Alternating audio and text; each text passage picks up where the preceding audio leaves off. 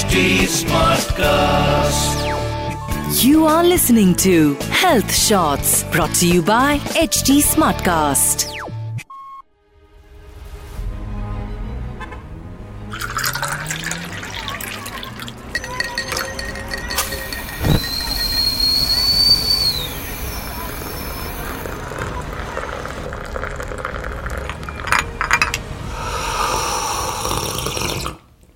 Hello आदाब नमस्ते।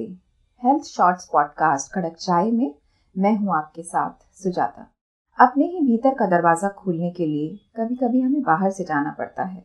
मैं कौन हूं और क्यों हूं, ये शाश्वत सवाल जिंदगी के किसी न किसी मोड़ पर सामने आकर खड़े हो जाते हैं। अक्सर लगता है भाग रहे हैं, भागते चले जा रहे हैं। दबाव है, तनाव है, स्ट्रेस है, जैसे हम अपने आपे में ही नहीं हैं, जैसे हम अपनी देह में ही नहीं, जैसे पहचान ही नहीं पा रहे खुद को। लेकिन ये सब सोचने की फुर्सत एक पारंपरिक जिंदगी में तो साधारण औरतों के पास होती ही नहीं। अक्सर औरतें इससे बचकर भी निकल जाना चाहती हैं भीतरी यात्राओं पर, और जब बाहर आती हैं तो और समंजित, संतुलित, एडजस्टेड। ऐसे में यात्राओं पर निकलना तो चाहिए, लेकिन हमेशा भीतर नहीं, बाहर भी, सबके साथ नहीं, बल्कि अकेले, पर्यटक की तरह नहीं, यात्री की तरह। तुम मुझे कितना प्यार करते हो, इसके अलावा भी तो न जाने कितने सवाल होते हैं जिंदगी में, जिन्हें उठाया जाना जरूरी है, जिनका जवाब खोजना जरूरी है, खुद को पाने के लिए, खुद से प्यार करने के लिए। इसलिए कभी निकलना चाहिए खुद से बाहर, तयशुदा जवाबों को घर पर छोड़कर।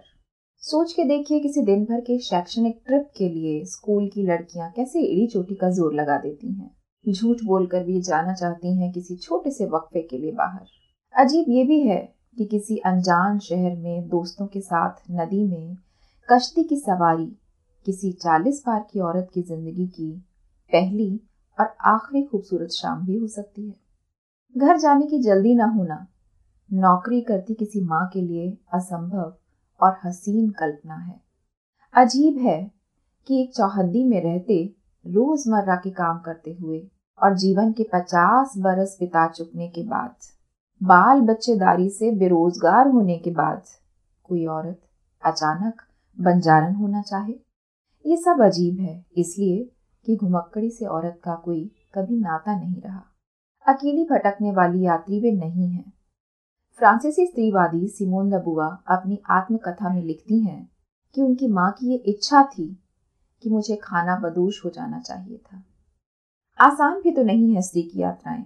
बाहर से बचते हुए स्त्री अक्सर अपनी देह में कैद हो जाती है।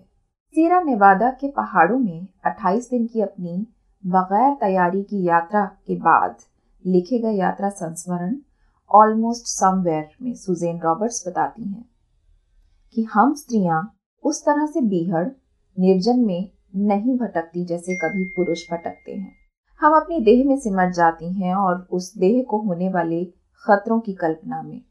खतरा किसी कीड़े मकोड़े या भालू से नहीं, पुरुष से।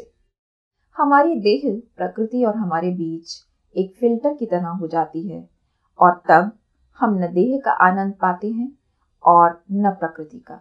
कृष्णा सोबती निकली थी एक बार लद्दाख की यात्रा पर और उन्होंने लिखी थी किताब बुद्ध का कमंडल लद्दाख। एक शाम सर्किट हाउस लौट कर खिड़की खोल देती हैं वे, जानबूझकर। हवाओं का रुख आक्रामक है। हिमालय पुत्रियों के झंझाते मूड को वो स्वीकार करती हैं क्योंकि वे जानती हैं दिल्ली में ये हवाएं कहाँ। घुमक्कड़ी के लिए कितना जरूरी है खो जाने के भय से निजात पाना, और सबसे बड़ा भय कोई क्या सोचेगा, इससे निजात पाना। औरतें हमेशा अपने आसपास की परवाह के लिए प्रशिक्षित की जाती हैं और सुरक्षा का एहसास उन्हें निगरानी में ही महसूस करना है, ऐसा भी उन्हें कंडीशन किया जाता है। ऐसी स्थिति में स्त्री घुमक्कड़ी का कल्पनातीत सुख कैसे पाएगी।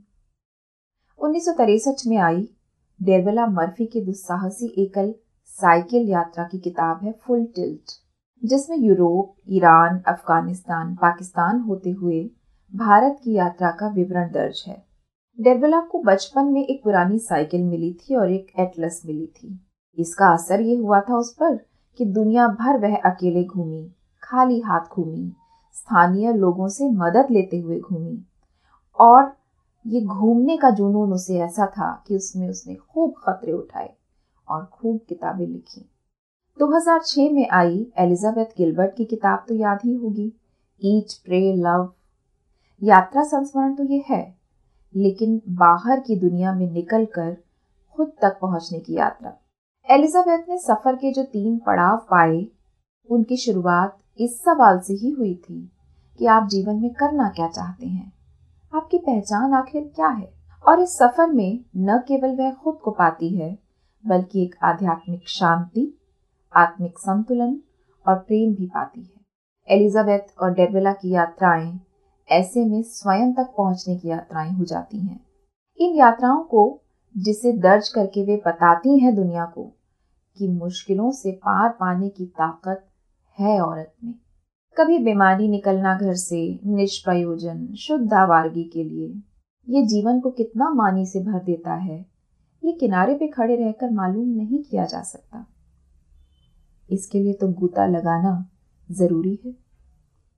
घर से अकेले निकल सकने का सपना किस औरत का नहीं होता होगा, लेकिन खुद में गलती ढूंढने के प्रशिक्षण के चलते पहला सवाल तो यही परेशान करता है कि ये ख्याल आना गलत तो नहीं। ऐसे ही बिना किसी काम के, बिना किसी नौकरी या पढ़ाई के, प्रोजेक्ट असाइनमेंट के भी अकेले घूमने जाने का ख्याल मूर्खता तो नहीं है। धन भी एक समस्या हो सकती है, लेकिन जहाँ औरतें कमाती हैं वहाँ भी तो पैसा घर में खर्च करने की बजाय और पैसा जोड़ने की बजाय अपने अकेले के घूमने पर खर्च करना, ये कैसी संस्कृति है, ये उन्हें समझ नहीं आता। कई तरह के उन्हें स्पष्टीकरण देने हो सकते हैं दूसरों को भी। इस सबसे निबट भी लिया जाए तो सुरक्षा की चिंता सताने लगती है। हमारी भाषिक अभिव्यक्तियों में भी तो 4 लड़कियां साथ होने पर भी अकेली लड़कियां माना जाता है। ऐसे में अकेले घूमना स्त्री के लिए कोई आसान बात नहीं है, लेकिन ये भी सच है कि अकेले घूमने पर एक सामान्य सुरक्षा प्रोटोकॉल का पालन करना ही होता है। भले ही कोई स्त्री हो या पुरुष, जो भी घर से निकलना चाहता है और अकेले निकलना चाहता है, उसे कुछ नियमों का पालन तो करना होता है।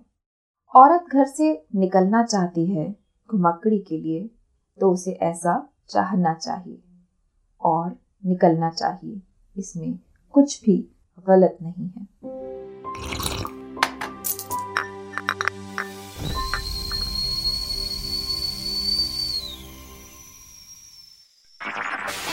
You were listening to Health Shots, brought to you by HT Smartcast.